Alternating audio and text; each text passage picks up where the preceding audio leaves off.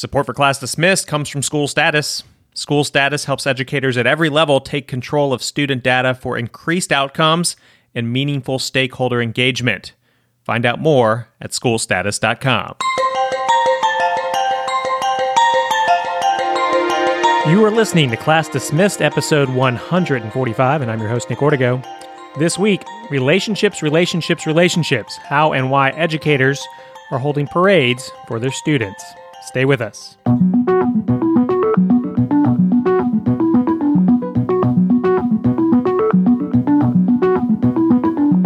Class Dismissed is the podcast that inspires educators through story. Each week, we cover some of the hottest topics and news in the world of education. Plus, we hear from a guest with the bright idea for education that you can apply in your community. This week, we may not be in the classroom, but our guest will explain how the census could impact your class over the next decade. Hello, everybody. Nick Ortego here, and I'm joined by the morale boosting principal, Kristina Pollard. Kristina, how are you doing? I'm actually rather pumped today. Are you? See now, I was I was talking you up. I was like, you know, you're the morale boosting. You're pumped up, but but your your voice sounds a little lower key right now. I was going off of a picture I saw yesterday, or maybe it was the day before yesterday, of this parade that you guys did for your it students. yesterday, and I am still beaming about it. Tell me about it. I mean that that's really cool. Well, first off, before we even jump in there, let's just get anyone listening up to date, just in case we don't know when you're tuning in. Today is March second. We are on week, I guess you would call it three of the COVID nineteen shutdown. Of course, we've been tracking this for a couple months, but the actual shutdown where schools have just basically across the nation closed, we're in the third week of that. So yes, please go ahead with this uh, parade that you guys did. Tell me about it. Well, you know, we um, are doing meal delivery for our students instead of the grab and go option. And last week, as I was meeting with my counselor, we just came up with a great idea to get our teachers, um, you know, out of the house a little bit, get them to be a part of the process. And so we followed one bus on yesterday that actually had to run two different routes. Mm-hmm. And we had signs on our vehicles and we were honking our horns. And when the students realized um, their teachers were in those cars, Oh, it just melted my heart. They were so excited, jumping up and down and waving as we went, you know, in and out of neighborhoods, delivering the meals behind the buses. And it was just wonderful to see. And the parents were so grateful. And, you know, we were shouting, We love you, we miss you. And our parents saying back, You know, we love you too. This is so sweet of you. And just, they were just so grateful because we put smiles on little ones' faces. And um, when we were finished, I think we just, we felt like we were some type of uh, healing power, uh, right. lack of a way to say it, um, just to you know, a small section of the community.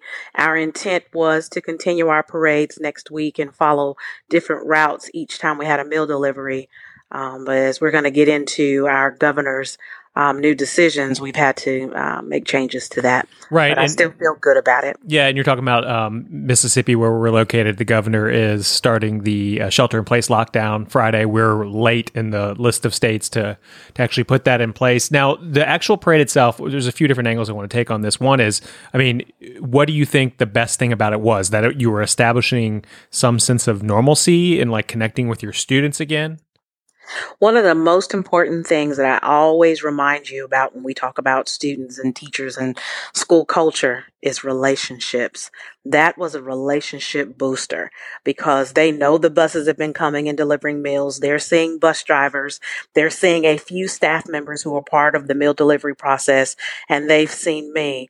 But to see their homeroom teachers and to read the signs that says, you know, stay home and stay safe. And, you know, just there were some wonderful messages um, written by the teachers. And I think just the biggest thing was strengthening relationships and making sure they know that we're still here for you.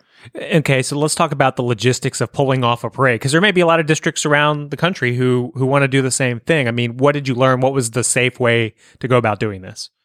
Well, we knew that our meal delivery was going to begin um, around 10 a.m.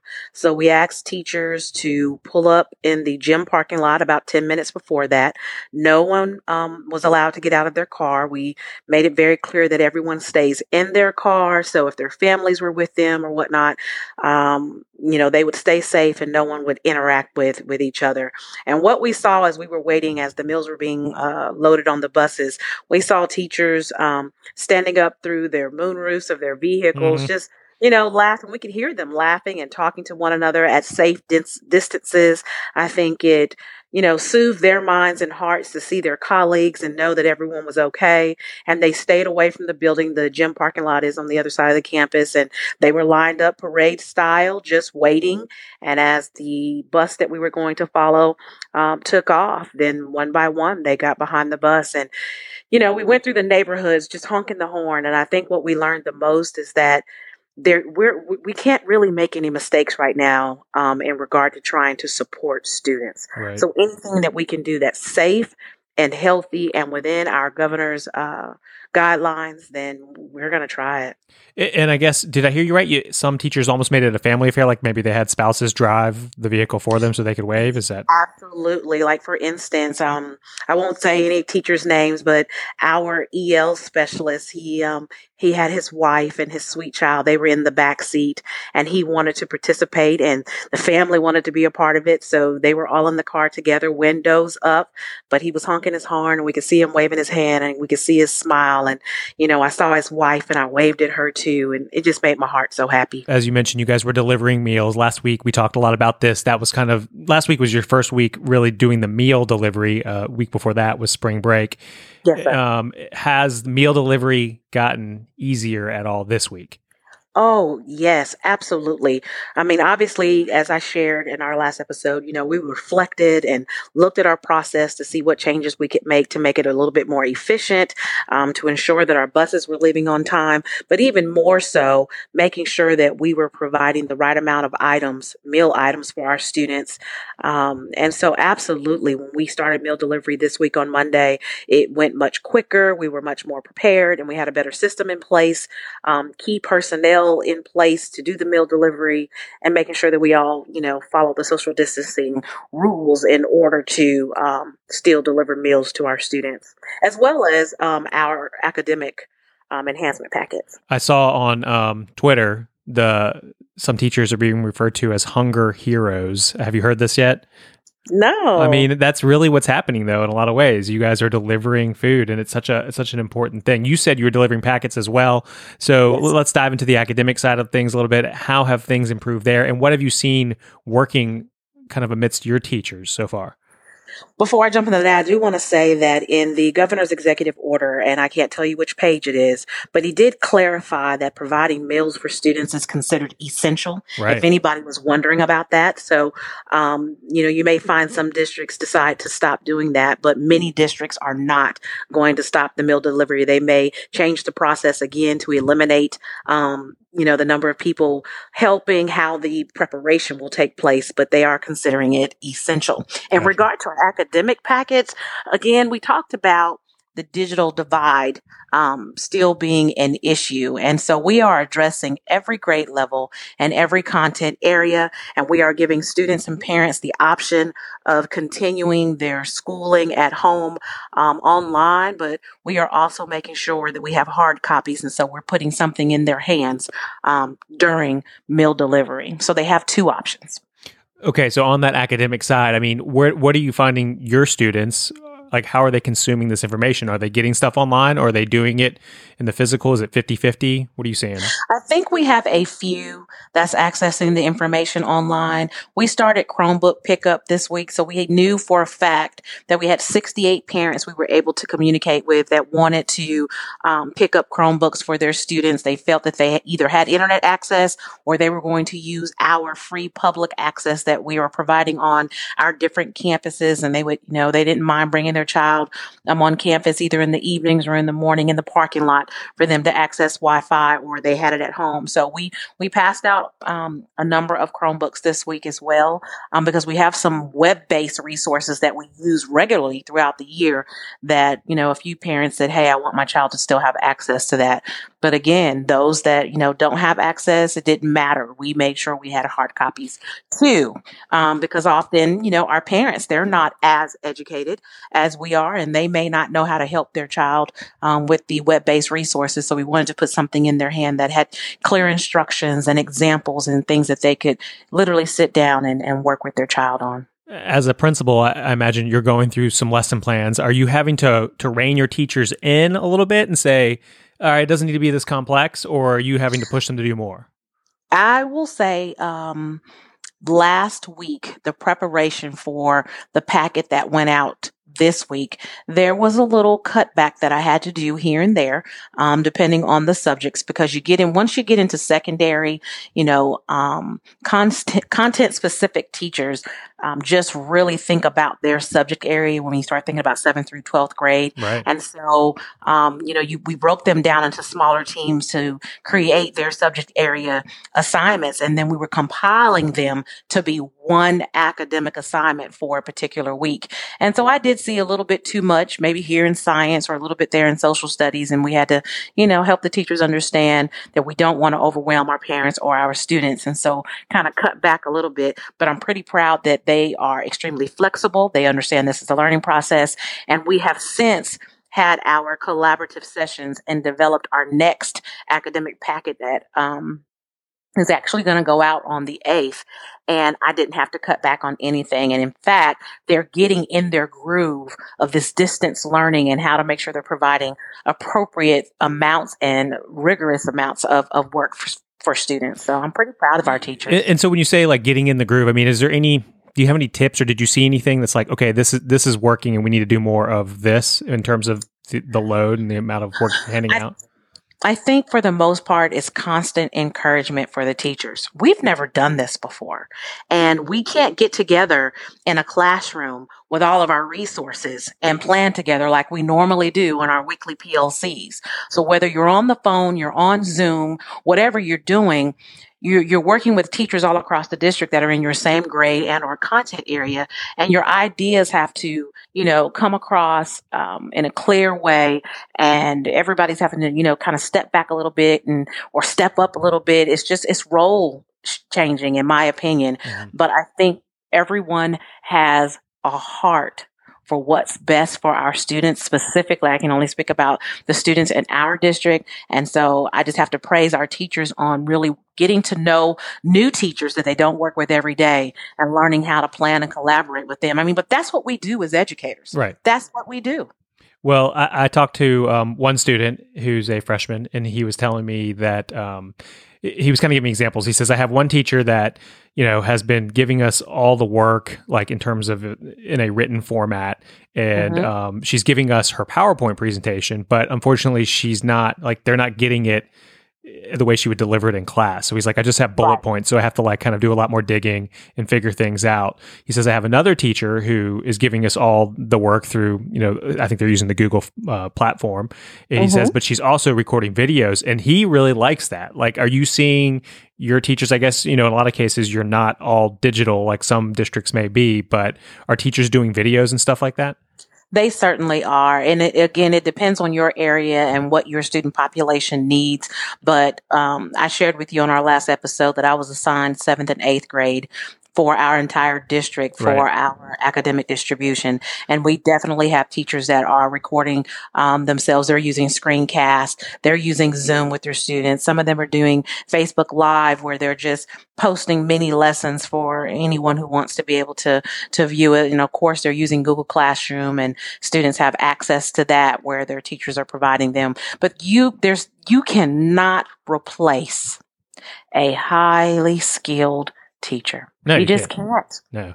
Tell me what you think about this. And this article was just shared uh, amongst some colleagues of mine, and it was um, dated yesterday. But it says Alabama high schools begin declaring seniors are now graduates. So it sounds like they're on the path. If these students are in good standing, they're going to go ahead and graduate those students. What are your thoughts on that? Is that just a reality now, of the situation? Remember, Well, now you have to remember that Alabama has also declared the, the remainder of the school year Is that over. the schools will, will stay closed. Right. So if the schools are closed, they have verified grades up until the end of their very last term. And so they use that data to determine um, who was going to graduate, who was going to be promoted to the next grade, et cetera. So I don't really see anything wrong with it. I mean, it's unfortunate for the class of 2020 that a lot of the events and activities that surround your graduation Right. year have been canceled. So why not declare it? That, that that pumps their esteem up, make them feel good. Um, something else that you may have seen online is that now our senior parents are decorating their front doors and their porches with school colors and mascots. That's and I had not seen that. That's really awesome. Absolutely. And that's their way of declaring, hey, my child is a graduate. We need to do whatever we can do to make sure our students, um, you know, feel good about themselves and about what has happened right now because it's not their fault. And as parents and as educators and as just citizens, there's absolutely nothing we can do about it. So let's make the best of this. Let's celebrate in our neighborhoods and decorate all of our doors. I, I love your attitude and tone about it. Are you getting the same positive attitude from the other side, from parents and from students? I mean, are you getting any pushback about what's happening, or does everyone seem to understand the situation we're in? I have to say, from my experience, I think all of our parents understand that this is out of our hands and that we're doing the absolute best that we can. I think with the teacher parade and the constant communication and the uh, packets in hand, as well as offering Chromebook um, assignments and doing work online and the meal delivery, just everything that we're doing to try to keep things as, you know, consistent and normal as possible for students. I think parents completely understand and are very grateful. At the same time, I think that they they miss their children having a routine and that structure of going to school every day and depending on the parent, it impacts them differently. If you are a parent that is an essential worker, such as myself, Mhm. and you have to report every day, you're trying to manage children at home and be an essential worker. And if you're not an essential worker, but you are working from home, you're trying to balance that and your children as well. So, you know, I just think everyone is showing their best right now. And that's just my opinion. I think that everybody is trying to support one another and be understanding. And I see kindness growing. We've been talking about be kind Mhm. for some time now, but I just feel like that's really going to be one of the, the, the most positive things that comes from this situation is how we care about our fellow citizens and neighbors. With our state about to go into a shelter in place, like you said, you're an essential worker. I mean, what what does your week look like next week? Is anything changing? Um, I, I will. I'll give you a little bit of information because our superintendent has informed um, school administrators of a few changes that we're going to make, but we have not addressed it with the entire district yet. So I'll have to be on pause with that. But I will say, currently, we have operated out of our office offices Monday through Friday. Hours of operation being 8 to 12, meaning that's when we'll answer the phone. Uh, administrators have been in the building as long as it takes to prepare all academic packets because the teachers are not there to actually run the copies, count them out, distribute them, you know, put them in, in packs according to the bus routes. Uh, we're also there until every child receives a meal on meal delivery days. And so that is going to change once the shelter in place starts on Friday. Mhm. And so we look forward to being guided in that direction next week by our superintendent. There are going to be some employees that will be, you know, asked to go ahead and stay home. They won't be deemed as essential. I will tell you, principals and bookkeepers will continue to be um, essential workers. One, because bookkeepers need to make sure payroll continues um, as we are still paying teachers and all school staff, but principals making sure that um, all t- tasks that are required How is Kristina doing? Kristina is up and down, but I'm telling you, after the teacher parade yesterday, That was good. I was exhausted, but I just tears came to my eyes just watching the teachers' faces light up and watching students get excited as they, you know, were watching the parade go by and recognizing who was in each car. And it's just overwhelmingly made me so happy. And so Kristina is doing very well as long as I can ensure that my students are doing well. I, I'm going to tease this a little bit because I, I don't want to get ahead of you, and you just tell me to be quiet if I need to be. But you've got something else going on. Before all of this started, um, you had made the decision you're, you're switching districts next year, And, I am switching districts. And so you, I guess probably we haven't really t- been down this rabbit hole yet, but you've been probably working for almost two districts kind of. Am I am I wrong to say that? No, you're absolutely right. you're absolutely right. I am 150% committed to my students and to my school district that I'm currently contracted with. They are my first priority. But uh, again, I shared with you after the Christmas holiday, generally administrators are already making decisions and planning um, for the next school year. And so at the same time, while I am handling this crisis and serving my school community, I'm also making preparations for the next school year and within my new district. And you're recording a podcast. So we appreciate your time and, and we'll definitely have to dive deeper into that, making that transition and, and of course with all of this going on as well i mean it's just an extra layer there. Um, kristina it is but i'm grateful. Yeah and we are we are grateful for you and we're glad you're doing well. Hang in there. Um, if you don't mind we're going to share some of your pictures uh, on our post uh, and in our show notes uh, of you and, and your your colleagues in the parade. Um, and so thanks again kristina. Are you ready for the uh, bright idea?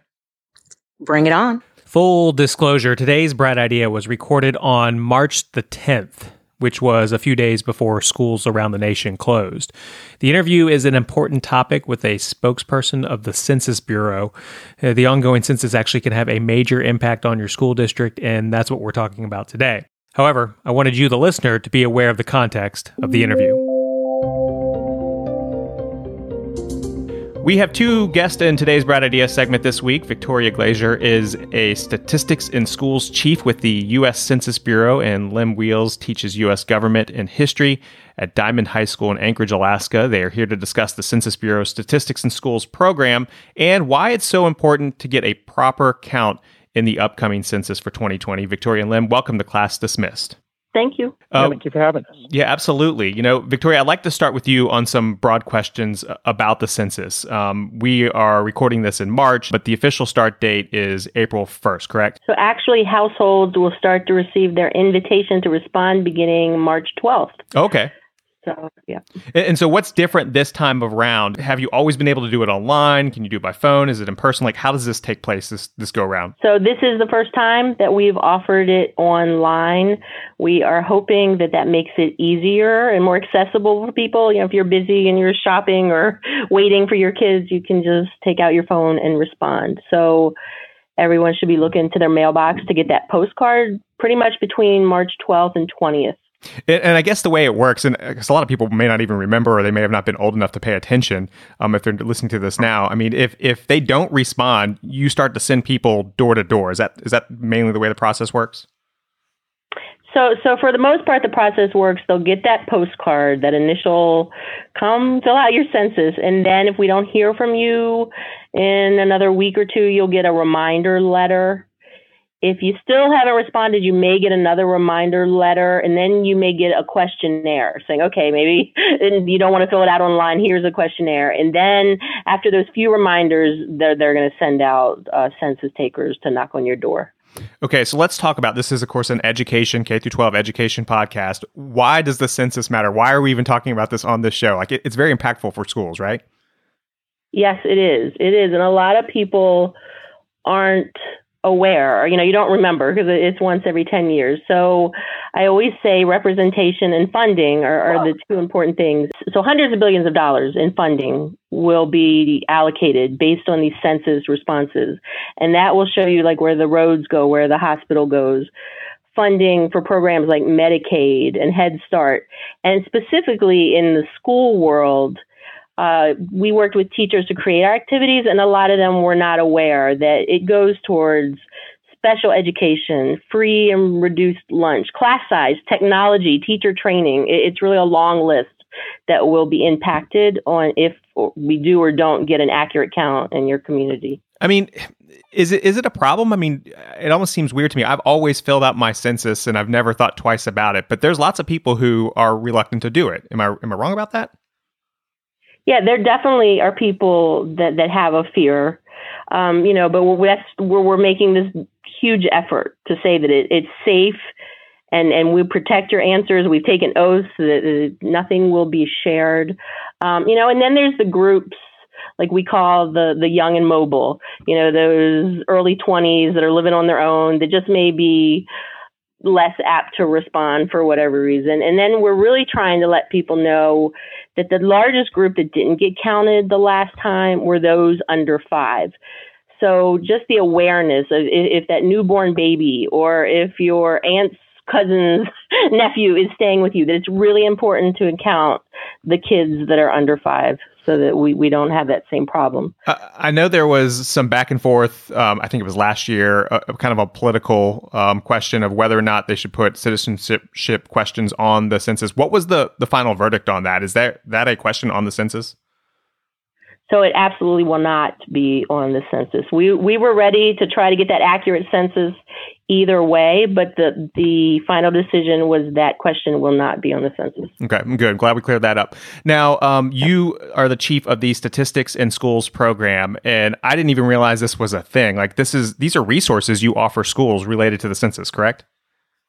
Yes, yes. So for the 2020 census, we actually mailed a packet to every school in the country. And it has a book f- explaining why the census is important, how the schools can integrate this program into their school lessons. But we also included these three beautiful, large wall maps and it would, we have an elementary, a middle, a high school one, and it went to the appropriate schools. But um, just trying to show teachers that statistics doesn't mean high school math, that we have resources for preschoolers. We have like fun facts for elementary kids who are learning about their states. We put out monthly like St. Patrick's Day or just little tidbits to teach about the census. And then it goes all the way into high school, you know, learn about the trends in voting and, and learn about apportionment and why that's important. So there's just an array for all grade levels and all subjects. There's there's a little something that everybody could could learn about the census. Yeah, and I think you've teed this up nicely for Lem. Lem, uh, you know, you what what age group do you work with mostly at your school? I have mostly juniors and seniors in high school, so they're you know on the cusp of adulthood. Some of them are going to be voting for the first time this year. They're looking around and seeing the world around them, and this is a great kind of real world opportunity to to see government in action.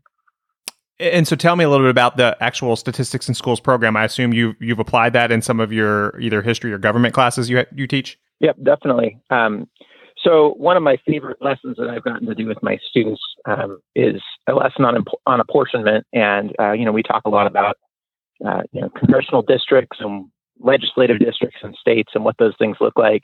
And uh, so there's there's a great lesson about that where students are digging into the actual census data, seeing how many people live in particular districts, comparing the change in population over time, you know, looking at what the census numbers were in 2010 versus the current projected populations. Um, you know, at, at 2018, I think is the most recent data we were looking at a couple weeks ago, and students can see how people are moving around and recognize how that changes resources, how that changes needs. And, you know, Victoria talked about all that funding.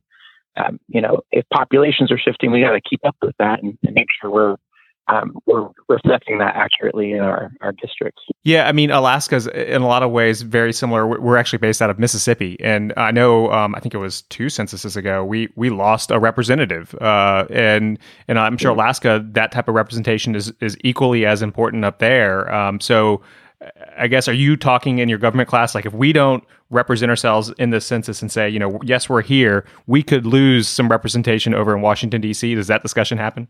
Well, unfortunately, Alaska can't lose any, or I guess fortunately, we can't lose any representation because we only have one. Oh, how about that? In the House, right? Um, we'd love to gain some someday, but uh, but funding is something that I talk with my students about, and our state has been in a budget crunch the last couple of years.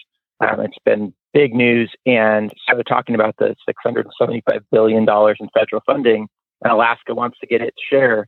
Um, in the 2010 census, Alaska was the most undercounted population in the whole nation. And so it's really important that we you know, make our population aware. And so I've you know, talked a lot with my students. Actually, I had a student who said, Yeah, my dad's not going to do the census. There's no way, you know, he doesn't trust the government or, or whatever. But he said, I'm 18 can I do it? And I said, well, yeah, of course. So he's watching for the postcard when it comes. He's going to take the census for his household. That's really cool, actually. That that you're seeing young adults, you know, trying to take take action there. Uh, Victoria, this statistics in schools program uh, is this something that's always existed out on the internet for teachers? It doesn't have to be a census here to do this, does it? So after 2010, we were just an every 10 year program mm-hmm. to educate about the census. But after 2010, we did become an ongoing program. And, and that's the part where I really get excited because I'm like, if you're an English teacher teaching about Kill a Mockingbird, like we can provide you, or we do provide you resources showing what was going on in life that time. Like look at the censuses, look at the demographics and economic information. Wow. If you're a kindergarten teacher, you know, technology. I remember having to go to a parent day and bring in like an old piece of technology. So we show, you know, like how the phones have changed and and when people at home started having more cell phones versus, you know, your your plug-in phones and just the amount of data for all different subjects. We will tell you how many amusement parks in your state and, and compare that to other states. So it's it's the evergreen ongoing stuff that I find exciting. Okay, so uh, how can a teacher get access to this type of information? Where do they need to go? So if they census.gov slash schools and, and it's arranged by subject or grade level or just resources that you're looking for.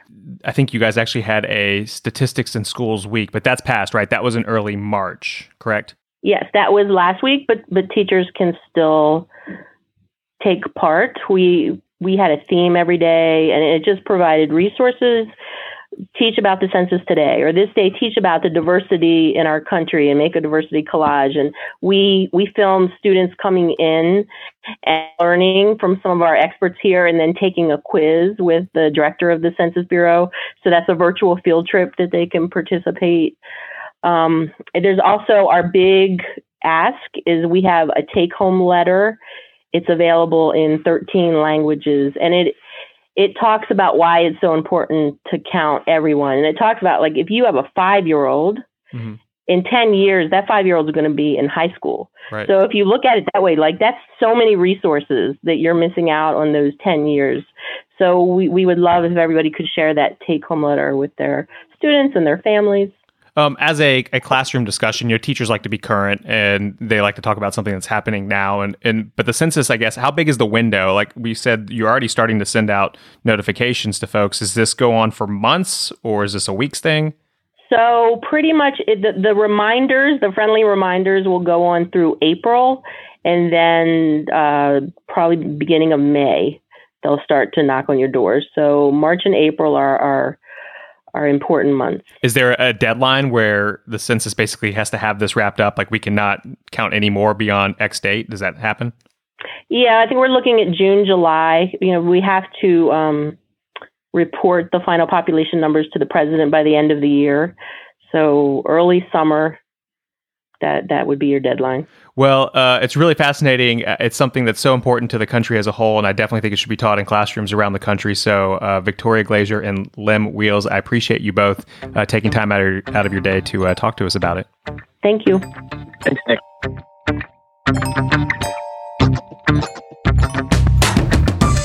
That's going to do it for this episode of Class Dismissed. If you want to send us an idea or comment, remember you can always email us at info at classdismissedpodcast.com or tweet us at classdismiss.